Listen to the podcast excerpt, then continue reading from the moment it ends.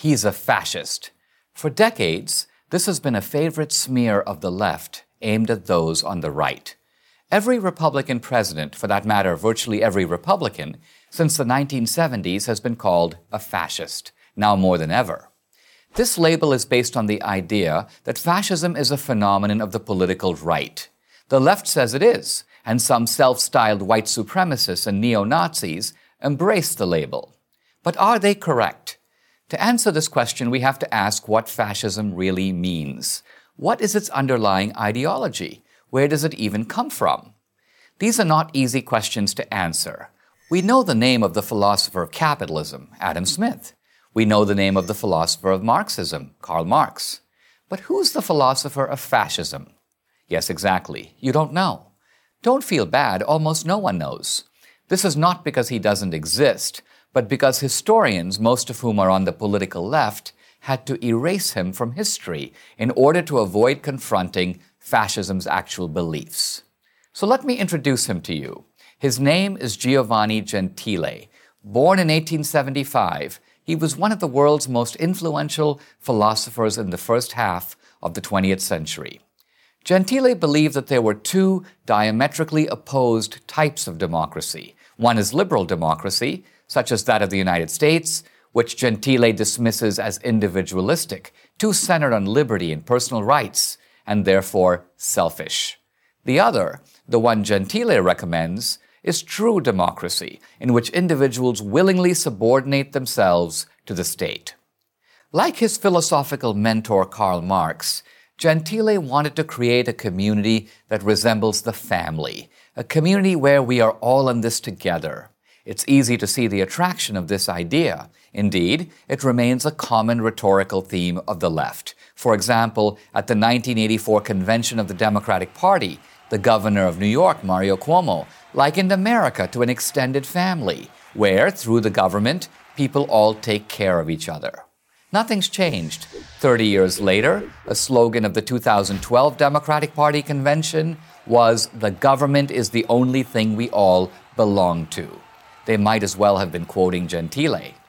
Now remember, Gentile was a man of the left. He was a committed socialist. For Gentile, fascism is a form of socialism, indeed, its most workable form.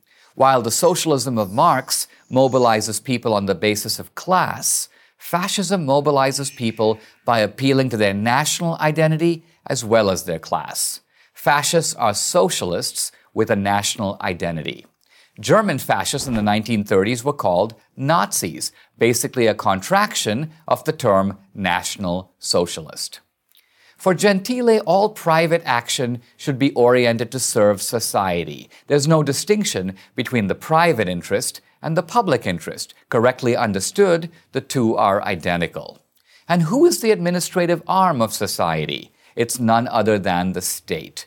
Consequently, to submit to society is to submit to the state, not just in economic matters, but in all matters. Since everything is political, the state gets to tell everyone how to think, and what to do. It was another Italian, Benito Mussolini, the fascist dictator of Italy from 1922 to 1943, who turned Gentile's words into action. In his Dottrina del Fascismo, one of the doctrinal statements of early fascism, Mussolini wrote, All is in the state, and nothing human exists or has value outside the state. He was merely paraphrasing Gentile. The Italian philosopher is now lost in obscurity, but his philosophy could not be more relevant because it closely parallels that of the modern left. Gentile's work speaks directly to progressives who champion the centralized state. Here in America, the left has vastly expanded state control over the private sector, from healthcare to banking, from education to energy. This state directed capitalism is precisely what German and Italian fascists implemented in the 1930s. Leftists can't acknowledge their man Gentile because that would undermine their attempt to bind conservatism to fascism. Conservatism wants small government so that individual liberty can flourish. The left, like Gentile, wants the opposite to place the resources of the individual and industry in the service of a centralized state. To acknowledge Gentile is to acknowledge that fascism bears a deep kinship to the ideology of today's left. So they will keep Gentile where they've got him dead, buried, and forgotten. But we should remember, or the ghost of fascism will continue to haunt us. I'm Dinesh D'Souza for Prager University.